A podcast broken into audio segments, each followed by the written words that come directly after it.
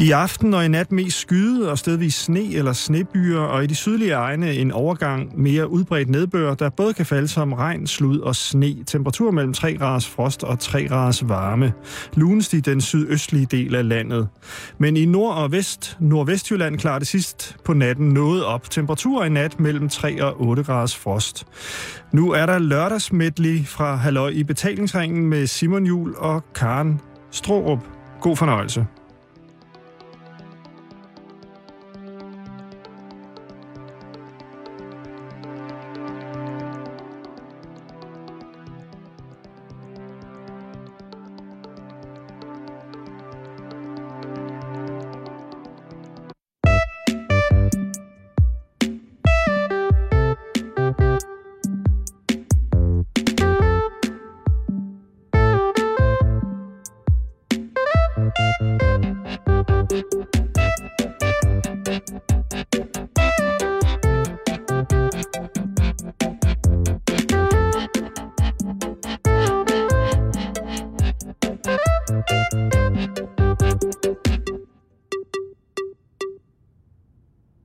Eftermiddag og rigtig hjertelig velkommen til. Mit navn det er Karen Stråb, og du lytter til Halløj i betalingsringen her på Radio 24 /7.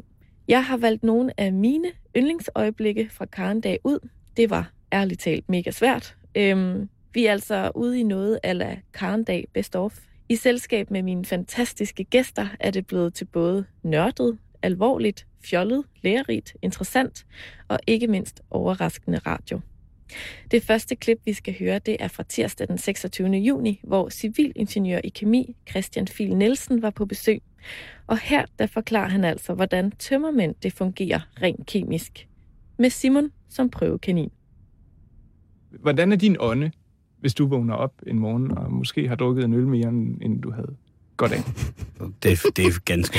Det, det, det, det er forfærdeligt. Jeg vil gerne, Det er jo... jo- at du beskriver den i billeder, Simon. Okay, øh, så hvis man forestiller sig, at man, øh, at man har, altså vi har jo nogle forskellige enzymer inde i munden, som nedbryder og sætter nogle forrådnelsesprocesser i gang med for eksempel ting, man har lige i starten af svælget og på bagtungen.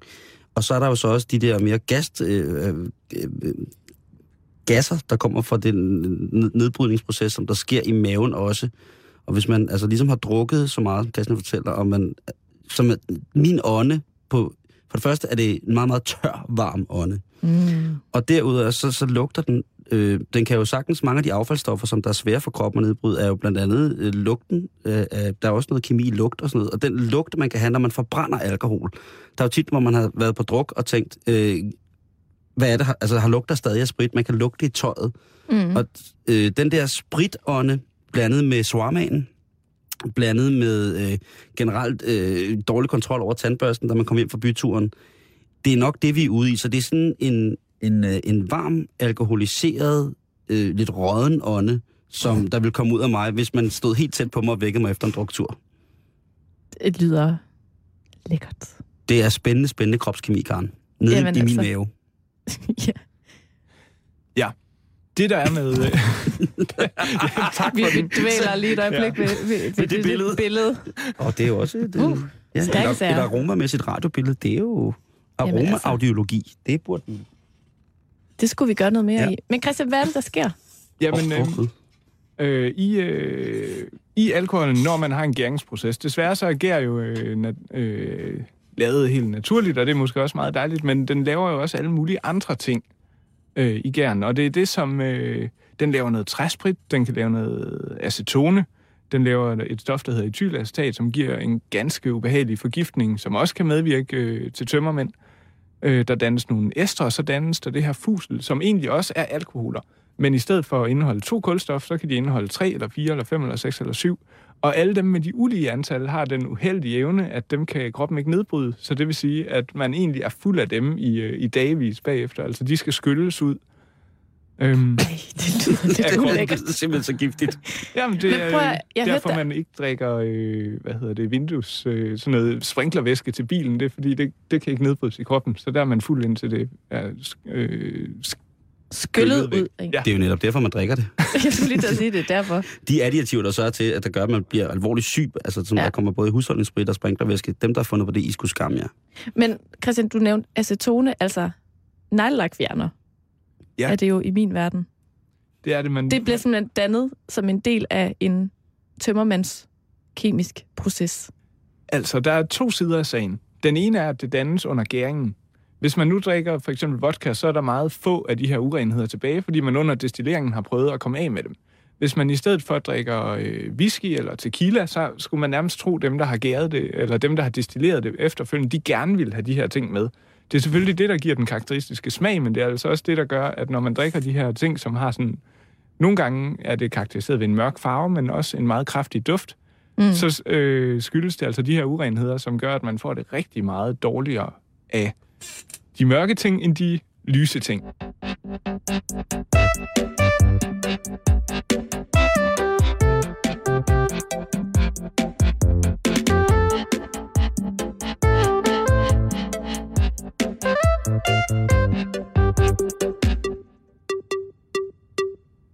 Den 19. juni, der handlede Karendag om knallerter og kærligheden til det her tohjulede, motordrevne køretøj. I studiet, der var knallert entusiast Michael Maratti, og på telefonen, der var Jens Jessen, journalist, forfatter og udlært automekaniker fra Varde, der her i den grad forklarer, at han altså ved noget om knallerter. Og du tilhører jo, øh, som sagt, en lidt anden knallert-generation end Michael, som vi har med her i studiet. Og øh, derfor vil jeg allerførst spørge dig, hvornår fik du din første knallert? Jamen, det gjorde jeg. Jeg er født i 55, og jeg fik den faktisk allerede i 65. Og øh, jeg kommer helt ud fra, ude fra Vestjylland, et sted, hvor der var meget tyndt befolket, og, og stadig er det til en vis grad. Og, øh, og jeg fiskede ud af havet, ude i Vesterhavet, så min far han synes, at nu er det på tide, at jeg øh, fik en knaller, så, jeg, så havde jeg så større aktionsradius. Betingelsen var selvfølgelig, at øh, jeg ikke må køre på asfaltvejen, og det, det overholdt jeg også. Og jeg kan huske, at vi, vi, havde, vi havde selv bil, så prisen for den her NSU knaller, det var en NSU Quickly fra 1954. Det var to dåser honning. Og den havde jeg i rigtig, rigtig, rigtig mange år knaller den. Det var da en ualmindelig dejlig handel, I fik jeg gjort der, ja. må man sige. Man kan nok ikke købe en knallert for to øh, dåser honning i dag, gætter Nej. jeg på. Men Jens, hvis vi skal tegne et billede af den her knallertid, som øh, øh, går fra sådan cirka 1950 og frem til 1979. Hvad er det, der sker omkring 1950 i Danmark? Ja, jamen vi har jo, øh, der var vi så kun fem år efter krigen, og det var, øh, man var, der var store eksport, øh, importrestriktioner, så man kunne ikke bare, man kunne ikke bare sådan købe en ny bil eller en ny motorcykel. Så, øh, så, og så nød lærer jo som bekendt nøgen kvinder at spinde, og så var der nogen, der fandt på, jamen hov, vi kunne lave, vi kunne lave nogle små, øh, små knaller, eller små motorcykler, som de egentlig var til at starte med, fordi de skulle rent faktisk registreres som motorcykler. Og øh, det man gjorde, det var, at man, øh, man fik, øh, man, sat, man fremstillede nogle små motorer, som man kunne sætte, sætte på bagagebæren og bolde fast. Og så var der så et, et hjul, eller et, en rulle, som, tra- som trak ned mod, mod knallertens dæk. Og på den måde, så kunne man så køre. Der skulle nummerplader på dem måske dengang. Man skulle faktisk også have det, man kaldte et lille kørekort. Og øh, mange af de her bæster her, de kunne gå over 60 km i timen, men øh, da, da det var cykelstil, var det altså ikke, øh, der var det faktisk med, med, med, med næsten med, med livet som indsats. Rent faktisk var der, var der stil, der knækkede, og forgaffel, der knækkede også, så, så man lappede på den lov flere gange og, og, og, og, og, og lavede forskellige ting og sager. Og det endte med, så man til sidst simpelthen forbød øh, de der knaller, der kunne løbe 60 km i timen, og så lavede man så en ny lov, som betød, at de fremover kun måtte køre 30 km i timen. Til gengæld forsvandt øh, kravet om nummerplader også, fordi før skulle der faktisk være nummerplade på fra en motorcykel på den. Okay, så i 1953, der bliver den her lov altså indført med, at nu kan man ikke have de her cykler kørende rundt med 60 km i timen længere. Nej, nu er det nej. maks 30 km i timen. Ja, ja. Og altså, Jens, hvad er det for en kultur, der opstår sammen med de her knaller der? Jamen, den, den begyndte jo så småt allerede i, øh, i slutningen af 50'erne, ikke også? Der har vi jo, øh, var rock and roll og den slags ting, det var begyndt at komme, ikke også? Og, og, og jamen, øh, når man ikke var gammel nok, jamen, så var man jo gammel nok til at have en knallert. Så derfor man, var, var man jo lidt en... Øh, man, man voksede sådan lidt øh, en tommel eller to, når, når man fik en knallert, ikke også? Når man blev 16, så blev man sådan, hvad skal man sige, lidt mere voksen, ikke også? Og det var næsten en motorcykel, ikke også? Så, så, så derfor var, øh, opstod det så ret hurtigt en kult omkring de her knallerter og selvfølgelig var de, øh, var, var de de største, man gik efter. Ikke? Også, det var ikke dem, som, som, øh, som eftertid måske kaldte, de var så lidt mere pigeagtige knalder. Nej, de appellerede direkte til drengene, knalderne. Og hvad betød og det? Godt, det, var, det var det, man skulle have fat på. Jamen, det betød, at det var andet rumpe for syre og ting og sager også, og øh, man kørte i grupper og kørte på ferie sammen og sådan også. Så, øh, men altså, der var ikke, der var ikke noget sådan noget med, med, med, med det, man forbinder med, med, med sådan en lederjakke-mentalitet. Det, det var der altså ikke ved, ved, ved, ved dem, der kørte på knallert. De var kun glade for at komme ud og køre. Og så var noget andet også. Jamen, altså, det var også vigtigt, når, hvis man nu skulle til bal, for eksempel, eller noget andet, som man jo gjorde dengang. Øh, jamen, så havde man jo knaldet at køre på. Og det gav også lidt prestige, ikke også? Samtidig med, så kunne man jo også, øh, det med at få fat på piger, jamen det var jo noget nemmere, når man havde en knald at kunne sætte hende bagpå. Selvom man selvfølgelig, selvom man ikke, man ikke måtte have, have piger på, øh, bagpå, ikke også? Så mm. gjorde man det selvfølgelig alligevel. Yeah. Det, det, var, det var jo meget, meget, meget, meget vigtigt, det der. Så, så altså, havde man ikke en knald, jamen så fik man, altså, groft sagt, næst, ikke, ikke et ben til jorden hos pigerne. Hvad betød det for dig selv, ligesom, at have en knallert på den her tid? Jamen, øh, jeg fik jo en større aktionsradius. Før, før jeg var, jo, var jeg nødt til at skulle cykle, ikke også? Nu, øh, nu kunne jeg komme langt længere omkring, ikke også? Og, og jeg har da kørt, kørt, øh, kørt meget omkring på knaldet også. Så det, det var faktisk meget almindeligt dengang, at man, så var man to-tre stykker, så tog man afsted en hel weekend for eksempel og kørte. Øh, jamen, man kunne da godt køre både 100 og 200 km ud, ikke også? Og lige så langt tilbage igen. Altså med de her 30 km i timen. Det var ikke noget problem. Så jo, det, det, det, det betød rent, rent faktisk meget. Og så, jamen, det, måske også pustede det også ens, ens ego af. Det uh, skal da ikke være. Uh, det, det, det var der sikkert også en del af det også. Men mm-hmm. man havde en knald, det også var en velpudset, og man, uh, man vidste, at jamen, så, så var, man, var man alligevel noget, ikke også? Havde du, uh, havde du selv held med at få en dame til at sidde bag på din knallert? Ja, selvfølgelig. Ja, ja. jeg var nødt til at spørge. Ja, ja, ja. Det er helt i orden.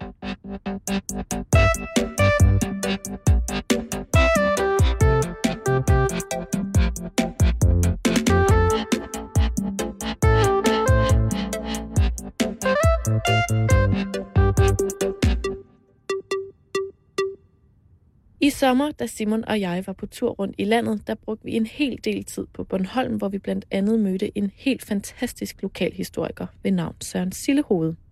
Det næste klip, det er fra Karendag den 17. juli, og aldrig, tror jeg, at Simon har været så stille på en Karendag. Her der skal du høre Søren Sillehoved beskrive Bornholmerne. Du nævner det her med, at Bornholmerne øh, flere gange i historien føler sig svigtet af moderlandet.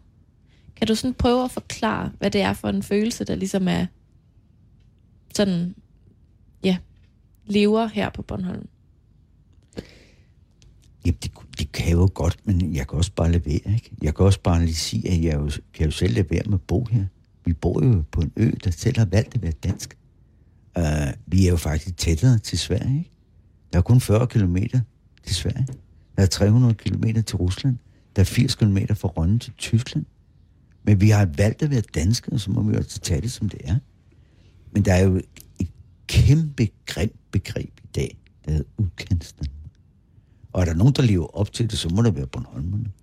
Nu er vi også de eneste i verden, der skal til udlandet for at komme hjem til hovedstaden. Kan I få den? Vi skal, mm. vi skal til mm. Ystad, ikke? Mm. Det er der ikke andre, der skal. Vi er også de eneste i verden, der ikke har en McDonald's. De ligger selv i en dampen varm tropeby midt inde i Amazon-junglen, ligger der McDonald's. Bare ikke på Bornholm. Vi gider sgu ikke have lortet. De har forsøgt to gange, så kom Burger King, det gik heller ikke. Det er ikke, fordi vi ikke vil spise sådan noget lort. Men så skal det hedde mormors grill eller Holgers pølser. Men McDonald's, det gider vi ikke. Så vi er jo lidt underlige. Så skal man have en julekat med hjemmerynket sandap. Ja, en julekat, det er pinsvin. Jamen, det hed den inde i Pers Pølser inde i Rønne i gamle dage. Okay. Der fik, der fik jeg at vide, at jeg skulle have en julekat. okay. Eller en poke med fyld. Nej, altså vi har det så venlige problem, som man selvfølgelig har valgt politisk, at, at det skal være svært i udkantsområder. Mm. Men når jeg siger politisk, så er det, fordi arbejdspladserne fosser ud af Danmark. Men på Bornholm er det måske værre end andre steder, fordi på 70 år har vi mistet 12.000 arbejdspladser. 12.000 arbejdspladser. Vi er 43.000 og er på vej ned til 40. Hvis vi havde sammen siddet i det her studie for 10 år siden, så ville vi have 50.000 indbyggere. Hele Bornholm er i princippet til salg. Men 12.000 arbejdspladser, det er dog lidt af en overledning. Og I vil sikkert spørge mig, hvor kommer de fra? Det kan jeg dokumentere. 2.000 stenarbejdere skabte sten om til brød i 1910. I dag er der 38 af dem. 2.000 arbejdspladser var der for 30 år siden en fortegnværk, lervarefabrikation, Rabækkeværket, ildfæstesten, bla bla bla. Nul er der i dag. For 10 år siden var, havde vi en fiskeflåde, der var på 1400 registrerede fartøjer. I dag er der 100. Vores filetfabrikker, vores konservesfabrikker, de flyttede til udlandet, til byer, der skal staves på russisk eller kinesisk. Det vil sige, at hele den følgeflow-industri er jo væk. Mm. Så derfor er det selvfølgelig svært at få et arbejde. Jeg kan da få et hus i nakken, men du kan ikke få et arbejde. I København kan du ikke få et arbejde, men du kan ikke få noget hus, du har råd til at betale. Jamen, det er jo, det er jo det er den omvendte, ikke? Men vi har selvfølgelig masser af solcellehistorien. Kast en bold op, griv den, kæl den, og, og skaf et publikum. Det gjorde Christiania-cyklerne for en halv snes år siden. Den Christianit, han gad ikke bo på Christiania mere. Han tog hele produktionen i cykler med til Nøkker. Jeg ved ikke, om I har hørt om den. Jo, jo. Det er vi sådan er faktisk kørt forbi. lidt af en solstrålehistorie af et overskud efter skat på 5 millioner. Og lave cykler på Bornholm, der blev solgt i Christiania. Det er da lidt af en solstrålehistorie. Mm. Det betyder, at man kan, hvis man vil. Men det er svært, ikke? Så når Bornholmerne i dag, i nutiden, føler sig en lille smule svigtet af moderlandet, hvad bunder det sig i? Jeg ved ikke, om Bornholmerne i dag føler sig svigtet. Jeg tror bare, at det er vores måde at være på. Vi Bornholmer er jo nogle seere nogen, ikke? Altså, at, at, at nogle gange så har man indtryk af, at Bornholmerne ikke, heller ikke kan lide sig selv. Altså, der er jo stor forskel på en jyde. Hvis det blæser i Jylland, så bygger jyderne vindmøller. Vi Bornholmer, vi skriver læserbrev i avisen. Det er vi rigtig gode til. Brok, brok, brok. Vi elsker brok også. Det er dårligt vejr, det er det pisser ned. Nej, det burde have været solskin i morgen, hva'? Vi fik en dårlig julegave, og, og maden var elendig. Men vi har et godt humør. Men det er bare vores måde at være på. Og man kan sige, at historien fortæller jo også, at, at Bornholmerne altid rejser sig igen. Historien er den, at i gamle dage måtte der aldrig være flere Bornholmer ombord på et skib, end hvad der var master til at binde dem til. For de kunne sgu aldrig blive enige om noget. Det er jo endnu værre. I Gudhjem, det værste sted, det er på Christiansø. Gamle dage, man har aldrig kunne blive enige om noget som helst på Christiansø. I gamle dage, der var der 100 katte på Christiansø, og der var man enige én gang. Det var dengang, der var en kat, der druknede i ølkarret. Det nægtede man fandme kollektivt at drikke det lort. Men det er også den eneste gang, man på Christiansø har været enige om noget som helst. Og sådan er vi Bornholmer. Hvis vi ikke bliver enige om noget, så opfinder vi det bare. Men på den anden side elsker vi også os selv. At møde to Bornholmer i hovedstaden, det er jo underligt, for de går nærmest som om, at de er familie med hinanden. Gud dør kuffet, er over der, og hvad ved jeg, ikke? Vi elsker at gå teater. Det største teater foregår virkelig i pausen, hvor vi skal ud i pausen og have til næsen, som vi sagde. Der skal vi have en lille en, og så går vi rundt og på... kokain? Nej, nej, vi kan få bare et lille glas jo. Nå, for Og så skal vi rundt og tjekke på folk, jo. Og vi kender jo alle mennesker på Bornholm. Altså, vi elsker at se lokalfjernsyn, men vi gider jo ikke se dem, der er i det. Det er det bag, der sker. Dem er for Nøkker, dem for Klemensker, og se på hænge, den tøkke der. Hun har lige fået ny, var. Og så hænger det, hun burde jo komme i vægtvogterne, var. Og så hænger hun burde have fået nyt tøj for sige det op for længe siden. Altså, sådan foregår det, altså sådan er vi på Bornholm. Og på Hammershus er der fundet mere end 42 gamle lægeplanter. Lige fra Annes til Bulmurten og alt muligt. Men det er jo sjovt, at der er en plante på Hammershus, der hedder kalmus. Og hvis man staver det med K, så står der om kalmus, at den kom fra Baltikum i 1200-tallet og førte til Danmark af korsrydderne. Kalmus er den eneste plante, der kan rense vand. Så Der, der er hvad? der kan rense vand. Så man, på Hammershus havde man biologisk renseanlæg. Længe før det blev moderne. Man havde endda fjernvarme på Hammershus. Fordi øh, man er ved at, at reparere nogle ovne med ildfaste sten, hvor varmen øh, af nogle øh, hulrum kunne ledes ind under gulvet i kongeværelset oven på kapellet. Det er slet ikke det, jeg vil fortælle. Der er en plante, der hedder røllike. Den vokser overalt i Danmark. Den vokser overalt i Europa. Den er hvid, men den har en fantastisk evne, som jeg vil fortælle om nu. Uh, rølliken uh, bliver i gammel tid omtalt som soldaterurten. Den var med i antikens Grækenland. Romerne anvendte den. Soldater under 1. verdenskrig anvendte den. Soldat, soldaterne under 2. verdenskrig anvendte den, og rødlykken har den egenskab, at den er stoppende. Tænk sig at stå og have spist og drukket et eller andet, man ikke kan tåle, og så pludselig mærker du tyndskiden løbe ned af lårene. uh, så man kunne anvende rødlykken uh, på fastet hjerte og drikke rødlykke-te. Og på Bornholm kalder vi rødlykken for røvsnap. Og sådan, det blev sidste historie her fra øh, Bornholm. Røvsnaps. Rødsnaps. Røv, Tusind røvsnærpe. Røvsnærpe. Den Ah. snapper røven sammen. kære Søren Sillerud, tusind tak, fordi at du øh, kom forbi Karndag her i Halløjbetalingsringen i dag og fortalte en masse historier. Simon, tak fordi... Ja, tak for god ro og orden. Jeg skal ud og have noget røllik. Vi er nødt til at, at prøve det der Røvsnærpe. røvsnappe. Ja.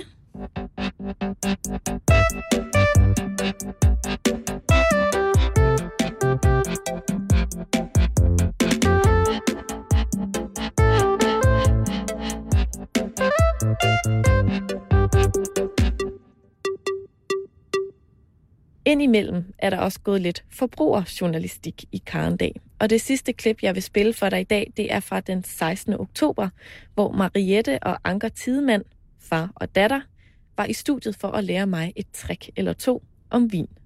Så selvom man ikke ved så meget om vin, så skal man ikke nødvendigvis være bange for at tage til en vinsmagning. Fordi jeg vil jo blive sådan lidt, når skal jeg så, hvordan lugter jeg, og hvordan gør jeg, og hvordan duft, altså ikke hvordan lugter jeg, men hvordan dufter jeg til vinen, og så videre. Altså, så det skal man ikke nødvendigvis være bange for. Nej, det skal man ikke. Så om ikke andet, så kan du kigge på de andre. Der er måske nogen, der ved, hvordan man slynger glasset rundt, så man Folk- frigiver Folk, der ved en lille smule om vin, de elsker at fortælle mm. andre, hvordan ja. og hvorledes. Og det er jo vinsmagning. Det er jo ikke noget, det er jo ikke noget højt teknisk og, og indviklet. Det, det er hyggeligt og sjovt, og man kan udveksle, og man kan åbne hinandens øjne for... Har du lagt mærke til, den vin har en, en meget interessant smag? Der er sådan en toner af eukalyptus. Ja, eukalyptus? Ja, det er jo, ja, jo, du har ret. Det er eukalyptus, ja. Mm. Eller hvad det nu er. Så hvis vi siger, at nu er vi så langt, at jeg har besluttet mig for at lære noget mere om vin, og jeg har meldt mig til en vinsmagning, kan I så allerede nu fortælle mig, hvad jeg skal gøre for at smage rigtigt på en vin til sådan en vinsmagning? Ja, altså for det første så skal man have de rigtige glas. Det skal være tulipanformet, sådan at, at bouqueten den kan åbne sig, duften kan, kan åbne sig for neden og koncentreres opad, ligesom lidt i en kejleform op mod din næse. Så skal du tage glasset, og så skal du køre det rundt, så du rigtig får iltet vinen, sådan at alle Ja, og slynget den op slynget på det op. indersiden, ja, på af, indersiden af, glasset, så der ja. afgives ekstra mm, aroma, aroma. Mm. op igennem øh, glasset, og så stikker du næsen ned, og så dufter du ind, og, og, eller lugter til vinen, mm. og, og så finder ud af, hvordan du synes, den lugter. Hvorfor er det vigtigt, hvordan vinen den dufter? Det er jo en, en del af helhedsoplevelsen, om du vil, og det kan måske også fortælle dig, når du så smager på den, at det er en harmonisk vin, lever smagen op til det, du lugtede. Hvis du nu siger den, og det kan man jo godt være ude for, den lugter fantastisk, den her vin, ikke? Der er brumbær, rig frugt, og så smager du, og så har den måske en spritet kant, eller et eller andet skarpt, du ikke bryder dig om. Mm. Så, så det er en helhedsvurdering, når man sådan skal vurdere en vin. Og når man så smager på vinen, mm. Er det så sådan noget med at gurgle og suge den hurtigt ind i munden? Og Der, der er mange, der, der samtidig tager en masse luft ind over øh, og, øh, i munden øh, det, og slupper højlydt. Nogle gange kan det blive lidt for meget, synes jeg. Ja. Og, Især hvis Men- det er en større forsamling. men øh, det er ikke nødvendigt. Men man, man får den lidt rundt i munden, man beholder den i munden, man prøver på, og så vurderer man, øh, den kommer godt ud i siderne, hvor smager man, og Mhm. så øh, øh, bagefter, så vurderer man, hvor meget der så i munden i den såkaldte eftersmag øh, øh, de aromaer og, og oplevelsen. Mm. For det er eftersmagen netop. Den er også vigtig, og den kan byde på nye øh, øh, smagsnuancer øh, meget lang tid efter nogle gange. Mm. Altså, jeg kunne forestille mig, at det minder en lille smule om noget, jeg har prøvet før, fordi at jeg er barista. Det vil sige, Nå, at jeg er sådan ja. en, der har lavet kaffe. Mm.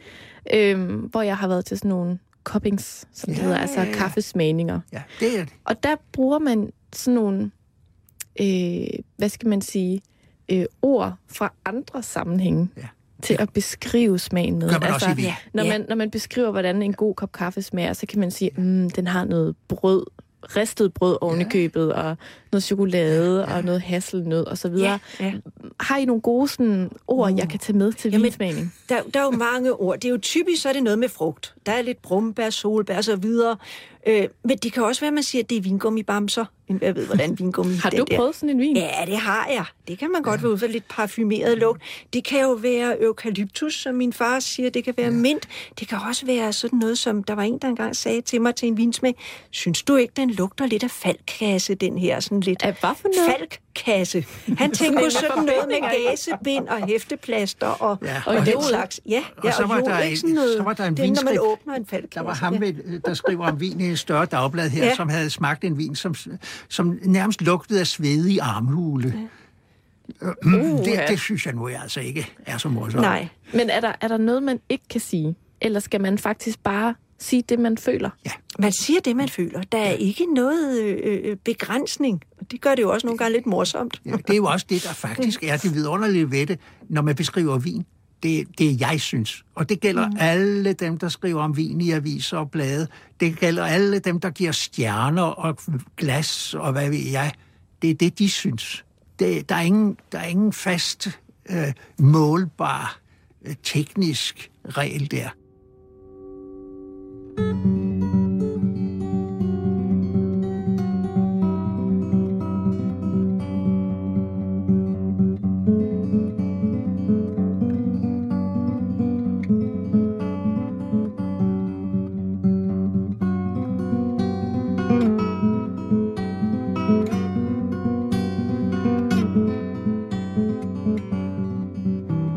Du må ikke begære din næstes hus. Du må ikke begære din næstes hustru, hans træl eller trælkvinde, hans okse eller æsel, eller noget som helst af din næstes ejendom. God eftermiddag og rigtig hjertelig velkommen. Du lytter til Halløj i betalingsringen her på Radio 24 og du tænker måske, hvad er det dog for en introduktion? Ja. Og du tænker måske, hvad bliver der af erotisk onsdag? Ja, det, det tænker jeg også. Den er her, Er og den? den er i fuld gang, Simon. Og det bliver endnu en gang med et alvorligt emne. meget alvorligt emne. Også netop derfor, at, øh, at du, stærkt adskilt af den væg, der står imellem os to her, Karen, øh, starter ud med det tiende bud, Simpelthen. som handler om utroskab. Det skal det nemlig handle om i dag. Det skal handle om utroskab. Det er jo julefrokosttiden, er jo over os. Ja. Øh, jeg har set den første forretningsmand i Københavns natteliv stå øh, og øh, ikke rigtig vide om, hvilken hånd han tissede med og spise hotdog med på samme tid. Og det er jo den tid, vi alle sammen skal gå i møde. Mm. hvor man ser øh, også kvinder, øh, den her tid, der får kvinder meget større tendens til at tisse offentligt. Det er der nogen, der nyder Ja. godt af. Øh, personligt er jeg selv ikke interesseret i fænomenet Og, som det, sådan. og det er stadig ulovligt. Det er øh, i Skal den grad lige lovligt. huske. Hvis ordensmagten kommer forbi, så bliver der skrevet en bøde. Men Simon, utroskab er jo meget erotisk. Det er der åbenbart nogen, der synes. Det involverer i hvert fald ofte en eller anden form for erotik. Man vil lyve over for, selv, for sig selv, hvis man sagde, at utroskab ikke var lige så stor en tradition som julen selv i juleperioden. Det er i hvert fald bevist, mere eller mindre, Det er det. at, øh, at det er sådan noget med hver tiende par eller sådan noget. Der går den simpelthen gal den næste måneds tid. Og vi kan ikke sige andet, uanset hvad vi synes om det, end at, at vi mennesker, vi er bare pissehammerende utro. Ja, ja. Det er vi. Der er også nogen, der ikke er, men, men det er som om, at det, det er virkelig svært at holde sig til en partner. Jeg har været lidt på nettet, Karen. Ja. Og, øh, og, og, og tjekke lidt om, hvad der står om utroskab på nogle af vores favoritsider. Ja, Og en af dem er selvfølgelig Wikipedia. Og der står der, nu vil jeg lige citere. ja tak. Ifølge dansk lovgivning er utroskab skilsmissegrund. Skilsmissen kan gennemføres uden separationsperiode. Der er dog undtagelser for den forurettede part. Formelt er der tale om ægteskabsbrud, når der har været tale om et samleje, som en ægtefælle har med en anden end sin ægtefælle.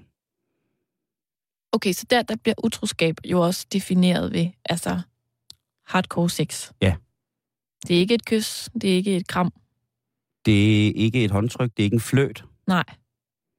Jeg, jeg, jeg er jo ret overbevist om, og det fremgår også af de hjemmesider, jeg har været på, de fleste af dem, at der er sprut med i det. Ja, det tror jeg på. Der er snaps, der er, der er alt. Det kan også være, at der er den der leg, der er mange, der bruger, hvor at der er sådan en seddel under tallerkenen med sådan en rolle, man har fået i aften. Helt sikkert. Altså, det hvor der. det er sådan noget, at øh, lad os sige, det var os to, der var til julefrokost, ikke? så er det sådan noget, under din tallerken, der står der, skal holde tale, og under min, der står der, skal lægge kraftigt an på din sidemand. Ikke? Og så er det jo sådan lidt et lotteri. Hvad er det for en leg? Har du aldrig prøvet det? Jo, men ikke hvor det blev sådan noget lægge kraftigt an på... Jeg har engang været til direkte. en øh, så direkte, nytårsfest, Karen. hvor at der var en fyr, der havde fået sædlen, du skal være den klamme onkel. Bildte han dig ind. Måske. Du så, du så ikke sedlen? Man skulle, Mm, Nej. altså den leg, jeg kender, der er man ordentlig over for hinanden, så viser man hinanden sedlen til sidst, og rækker den op og siger, Og så skal man måske gætte, Ja. når du var den klamme onkel. ja, lige præcis. Men der var kun to fyre med til den her nytårsfest, og den ene skulle være den klamme onkel, og den anden skulle være en rigtig gentleman. Der, der står på min seddel, at du skal have hånden nede i min lomme hele tiden, ellers så udånder jeg, så dør jeg. Altså, du må jo spørge, altså det er jo en mærkelig seddel, ikke? Eller så er det fordi, han selv har været så udspekuleret, at han har... Øh, Han Har har, taget sin, han har taget sin egen seddel med hjemmefra. ja, det kunne være, ikke? Både fordi en mandel til, fordi han, fordi han, han skulle sidde sammen med streethotte Karen Strup. Han endte faktisk med at kysse på min veninde. Dårlig leg. Ja. Dårlig leg. Men det, det, det vil sige, der i, øh, i øh, slutningen af udsendelsen her, der kommer der fire bud på, hvordan man kan undgå forskellige situationer, som helt øjensynligt kommer til at opstå for netop dig, kære lytter, til din julefrokost i år. Fedt. Nu skal vi lidt videre til noget virkelig, virkelig, virkelig uhyggeligt. Fordi Du, skal- du, du bliver nødt til at huske på, Karen, det er erotisk onsdag. Jeg kan ikke sige det på spansk. Okay. Hvad er det, det hedder på spansk? øh, miércoles erotico. Mm. Men det Og nu bliver vil du have bringe uhygge ind i det. Ej, men det, det er uhyggeligt erotisk, Det er godt. det vi skal på nu. Det kan også godt være, at der er nogen, der finder det utroligt lideligt, det skulle snakke Prøv, om. jeg tror, at øh, det, jeg skal snakke om nu, det kan blive et oplæg, inspiration til et øh, vildt erotisk rollespil. Bring it on, Karen. En, en erotisk leg. Så eventuelt finde pen og papir frem nu. Det kunne man godt gøre. Godt. Jamen, øh, jeg er, nu lytter jeg. Lad os sige, at... Øh, Simon, nu vil du være min caseperson? Ja. Lad os sige, at du har en mistanke om, at øh, i vores lille radioægteskab, at jeg er dig utro. Ja. Du ved det ikke, men du har det på fornemmelsen. Og du vil gerne gøre noget ved det. Som... Du vil gerne afsløre det, og du vil gerne finde ud af, om det rent faktisk finder sted. Okay, men må jeg så godt lige sige noget der? Ja. Så vil jeg jo, øh, i vores radioægteskab, så vil jeg jo hive fat at sige, prøv at hvad foregår der, Karen? Ja. Hvad fanden har jeg gjort forkert? Men ved du, hvad jeg så vil gøre? Altså, Nej. nu leger vi, ikke? Ja, ja. Nej, nej, der er ikke noget der. Mens jeg kigger rundt i lokalet. Og du fornemmer øjne- stadig... Jeg kan ikke få en til at sige noget. Du, dine øjne flakker, pludselig går Nej, du bro, Simon, jeg er der ikke utro. og dine øjne flakker rundt, og jeg bliver ved med at sige, men Karen, jeg synes, der er nogle ting, som bare Ah, men du er så Er er rigt- sensitiv. er rigtig... Nu har vi ikke haft sex i 16 år Vi har faktisk aldrig haft sex. I vores, æg- i vores ægteskab. kunne, kunne vi begynde at tale om det? Du vil så gerne prøve, Jeg vil så gerne prøve. Jeg er 35, og jeg, og jeg har aldrig... men du ved godt, at der ikke er noget, der hedder sex for ægteskab. Okay. Og vi er jo, vi er jo ikke rigtig gift.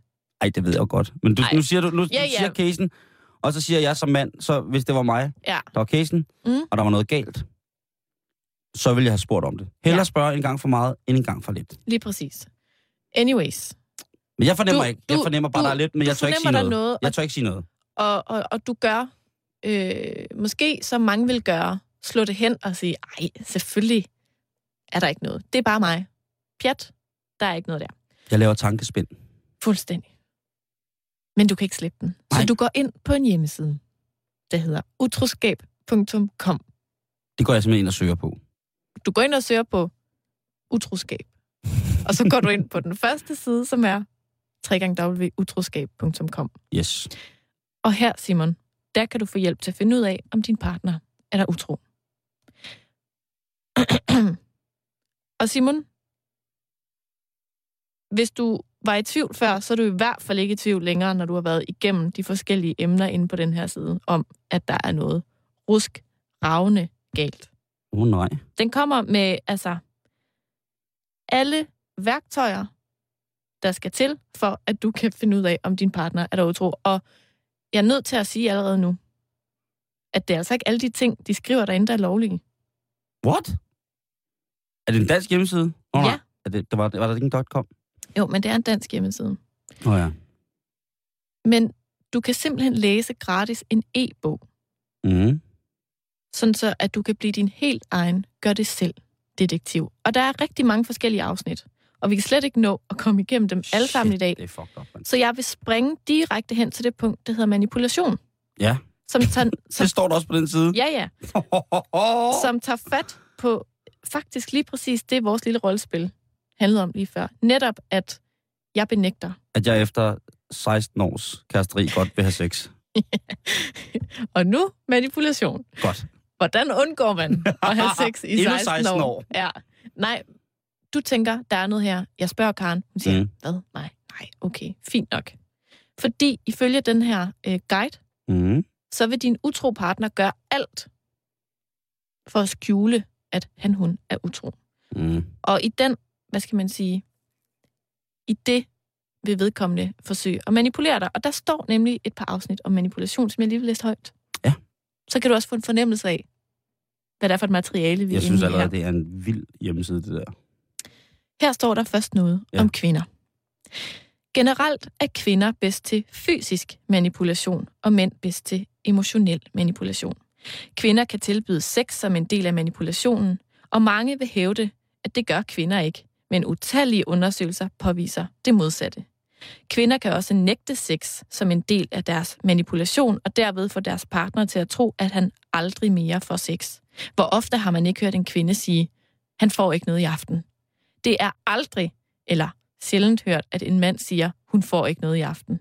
Kvinderne har altid forstået at få sex og magt til at gå op i en højere enhed på den ene eller den anden måde. Men mænd bruger emotionel manipulation. De kan få kvinder til at føle sig elsket ved blot at bruge ord, ved ganske simpelt at sige, hvad kvinderne ønsker at høre. Det kunne for eksempel være, jeg elsker dig. Du er så dejlig. Du er den bedste, jeg nogensinde har været sammen med, og så videre, og så videre.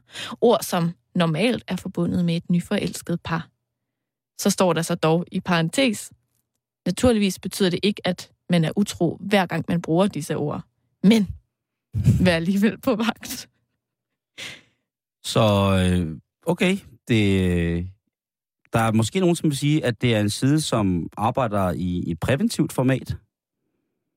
Men jeg synes også, den arbejder lidt indtil videre. Nej, jeg vil ikke dømme endnu. Videre på utroskab.com. Ja. Lad ham, hende, fortsætte. Du skal være meget opmærksom på, hvorvidt din partner forsøger at manipulere med dig, men dog lade som ingenting for en stund. Du bør ikke lade din partner forstå, at du har gennemskuddet ham hende, straks du fatter mistanke. Gør du det, så ændrer din partner helt sikkert taktik, hvilket gør det meget besværligt at afsløre affæren. Din interesse er netop, at din partner fortsætter sine sidespring helt som før, og forbliver uvidende om din voksende mistanke. Derved har du arbejdsro til din efterforskning og mulighed for at fange dem på fersk gerning. Oh, shit. I sin frygt for at blive opdaget, er din utro partner konstant opmærksom på, hvad du foretager dig, og specielt hvad du spørger ham hende om. Den mindste ændring fra din side vil straks få alarmklokkerne til at ringe. Derfor fortsæt helt som før. Nej, der er intet galt. Ved du, hvad det her det lugter af? Nej. Det lugter jo også lidt af indebrændthed, ikke? Jo. At det er ikke noget med, Når du nu siger det. øh, okay, min, min, min kæreste er utro.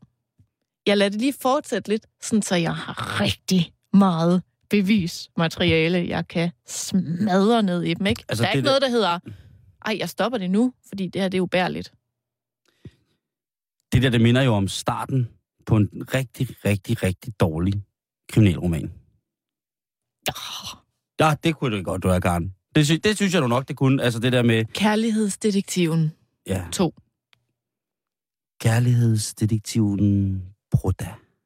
Men Simon, det her, det handler jo så om øh, det, der med, det, det der spil med, hvordan øh, kan du ligesom undgå, at din partner ved, at hun, han er utro, sådan så at du senere hen kan, Kan sige, afsløre. aha, ikke? Ja. Og vi er slet ikke færdige. Nej. Nå, Du kan godt forberede dig på at få lidt paranoia. Jeg synes, at vi er godt i gang. Ja. Hvis det der er, er, Fordi- er råd, der frit ligger tilgængeligt på internettet. Du er jo i fuld gang med at blive din helt egen gør det selv detektiv. Nu skal der snages. Næste punkt, overvågning. Yes. SMS. Har du mistanker om, at din partner kommunikerer med sin elsker eller elskerinde på sms, og har det ikke været muligt for dig at læse sms-beskederne direkte på din partners telefon, fordi disse er slettede, så har du mulighed for at genskabe dem. Du kan indsende din partners mobiltelefon og SIM-kort til et af de firmaer, som tilbyder at genskabe slettede sms'er. Og der står ikke noget om, at du måske lidt på vej ud på et skråplan her. Det står der ikke noget om. Aflytning af rum, aflytning af partners bil.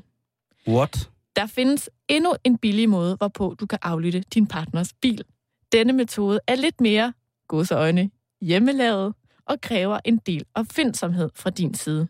Hvis du gemmer en mobiltelefon i bilen tilsluttet en skjult mikrofon, kan du, når du ringer op til telefonen, høre, hvad der sker i bilen, og således lave en real-time overvågning. Dette forudsætter dog, at den telefon, du gemmer i bilen, selv kan tage røret, når der bliver ringet til den. Nogle mobiltelefoner har den funktion, når, øh, når håndsættet er på. Du må forsøge dig frem. For eksempel en Nokia 3310 kan anvendes. Alternativt kan du også overvåge din partners bil ved installering af simpelt udstyr til GPS og satellit- satellitovervågning. Det kunne jo være, at din partners elsker eller elskerinde er netop den person, du betror dig til. Nej, står der det? nej, nej, nej, nej. Er du nøjeren? Ja, Er det ikke vildt? og det, det, og det er en fucking hjemmeside. Utroskab.com. Ja. Er du sindssyg? Altså, det er jo... Øh... Det, altså, jeg stod der ikke på nogen nu. Nej, nej. Altså, det der, det er øh, så meget selvtægt inde i mit hoved. Jeg tænker i hvert fald, at det der med at begynde at rode i hinandens ting, og forfølge, og grave, og grave, og grave. Ved du hvad, Simon? Lige pludselig så finder du noget. Ja, Du skal- Nå, ja, du skal jo nok-. Du skal jo nok finde et eller andet lille bitte et eller andet, som kan bekræfte en eller anden lille bitte, bitte usel følelse ind i dig selv, sådan så Mm. du kan føle dig som et offer, ikke? Jo. Du skal jo nok finde et eller andet, hvis du leder længe nok. Men det er jo ikke sikkert, at det du finder er ens betydende med, at din partner er utro. Og jeg vil godt lige sige noget. Sig noget, Karen. Jeg synes, den her hjemmeside er meget interessant. Øh, og der står også til allersidst, opklaringsmetoderne er muligvis ikke lovlige overalt. Du bør derfor søge behørig oplysning herom, inden du starter ud som gør det selv detektiv. Og der vil jeg godt bare lige læse øh, kapitel 27 i straffeloven. Mm. Freds- og æreskrænkelser, paragraf ja. 263. Der står nemlig, med bøde eller fængsel indtil 6 måneder straffes den som uberettiget 1. Bryder eller unddrager nogen et brev, telegram eller anden lukket meddelelse eller optegnelse, eller gør sig bekendt med indholdet. Eller 2. Skaffer sig adgang til andres gemmer. 3 ved hjælp af et apparat hemmeligt aflytter eller optager udtalelser fremsat i enrum, telefonsamtaler eller anden samtale mellem andre, eller forhandlinger i lukket møde, som han ikke selv deltager i, eller hvortil han uberettiget har skaffet sig adgang. Det siger jo sig selv, at den der side kun opfordrer til at gøre rigtig mange ting, som er brandulovlige. Altså, jeg tror, det kan blive sådan en, en, en besættelse for mange. Altså, mm. Mm. og det er ikke sådan for at ride på min hellige hest, men Nej. for eksempel har jeg mange, øh, ikke mange, men jeg har nogle veninder, Ja. der sådan, øh, sådan, hvad hedder sådan noget, der Så- altid læser deres kæresters sms'er. Mm. At det, det, er sådan, det er sådan et ritu- ritual, de har. Ja. Og kæresten ved det ikke. Men det er sådan, om de tjekker lige en gang imellem. Og jeg spørger dem hver gang, hvad er det, hvad er det du leder efter? Ja. Hvorfor stoler du ikke bare på ham? Altså. Og det, øh, det, er sådan, det, det, det er sådan en afhængighed, de har. Sådan en kontrolting. Men det er som om, at de ikke selv kan se, at det også er en mistillidsting. Ikke? At det er jo fordi, der er et eller andet, der ikke er, de ikke stoler på, eller som de ikke er sikre på, eller jeg kan ikke finde ud af, om de nogle gange håber, at de finder et eller andet, som de så kan blive rigtig sure over og gå og bitche over, eller hvad det handler om. Men det er sådan, man skal bare passe på med det der. Man skal sim- man skal, man, altså jeg synes jo grundlæggende, man skal lade være med at læse hinandens ting. Ja. Yeah. Men, men, men mest af alt, fordi også det der med, at du risikerer altså at finde noget, og hvad vil du så gøre? Mm. Ikke? Ja, ja. Men det er jo rigtigt, er, altså, det er jo tillidsbrud begge veje, når man går i gang med de der fuldstændig sindssyge ting der. Jeg, vil, øh, jeg, ved ikke, jeg ved ikke, hvad jeg skal sige til den. Altså, jeg, jeg er faktisk lidt i chok over, at man må lave sådan nogle sider der. Øh, men når man så åbenbart skriver, at Det er jo internettet. ja, og det er muligvis ikke lovligt, så har man sikkert dækket sig selv nok rent juridisk ind til, at det er fuldstændig legalt at skrive sådan nogle ting. Men altså herfra skal det i hvert fald lyde, at man risikerer at komme meget, meget galt afsted, og det er pishammerende ulovligt at overvåge og aflytte og åbne folks breve og rode folks ting. Det må man ikke. Jeg tror, at folk, der vil benytte sådan en hjemmeside, tror jeg også. Altså, man kan jo blive kørt så langt ud i det der, hvis man bygger noget op ind i sig selv. Ikke? Man mm-hmm. kan Mhm. blive kørt så langt ud, hvis man bygger op ind i sig selv. Altså, han eller hun går og, og, og boller ved siden af, eller har noget andet kørende. Ikke? Man kan køre sig selv så langt ud, ikke? Så inden det går galt, så bare spørg, og så må man finde ud af, hvilken måde man bliver mest sikker på, at det ikke sker. Ikke? Fordi øh, jalousi, hvis den skyder ind, så er alt håb jo ude, ikke? Så er du sindssyg. Ja, ja, så bliver det vanvittigt. Så bliver det, så bliver det netop det der med mikrofoner i toilettet og øh, altså perukker, og lige pludselig så har man købt en stor busk, som man kan følge rundt efter. Du kan ikke finde dine underbukser, fordi de er sendt ind til et laboratorium et eller andet sted. Ja, og ligegyldigt hvor man er, så ligegyldigt hvor at man går hen uden sin kæreste, så er kæresten, der tror man måske iført busk. Eller hund. En meget, meget stor gravhund, gravhundkostyme. Øhm, ja, men det, øh, og det, men hvor er det sindssygt, der findes på hjemmesiden, Karen. Jeg, jeg har mega gøjseren på. Man, man bliver helt sådan, stop, Mm. stop, stop. Men Karen, øh,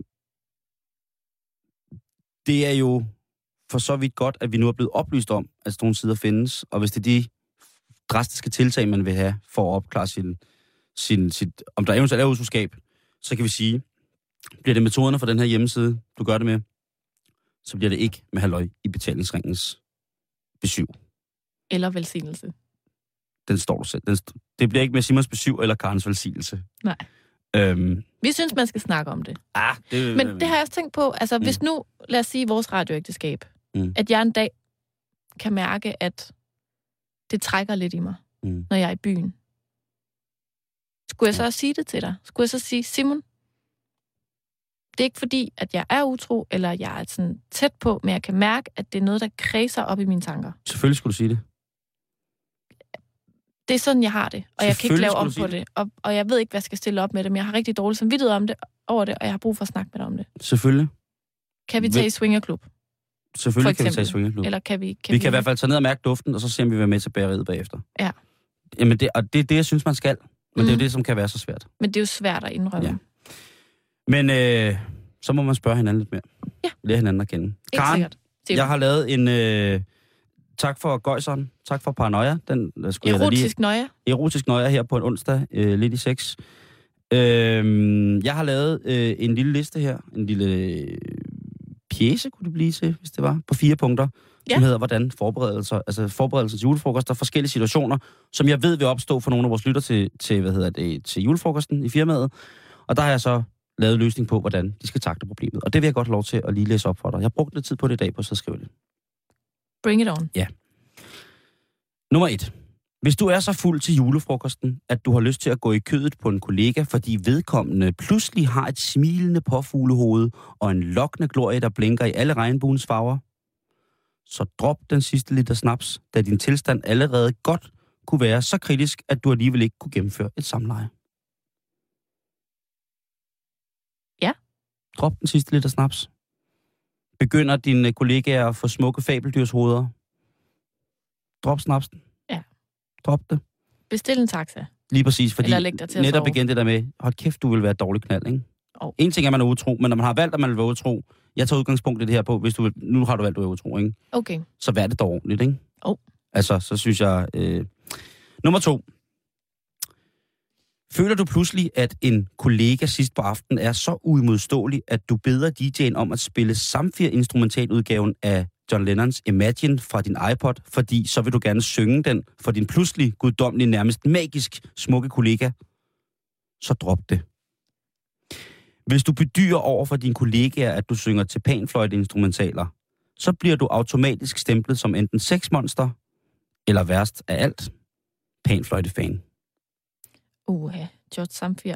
Kan du ikke lige se uh, Michael Bertelsen stå foran dig Ej, og synge Imagine til Samfir, han har fået sat på af DJ'en, fordi han er blevet for fuld? Det ville være upassende, ikke?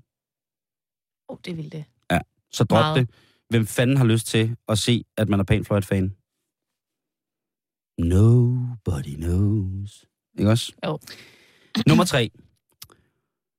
Vågner du pludselig op siddende på kopimaskinen med den unge Piccolo, skråstreg Piccoline, hårdt arbejdende over dit sovende korpus, sørg dig altid for, at du har tjekket glasset på kopimaskinens brudstyrke.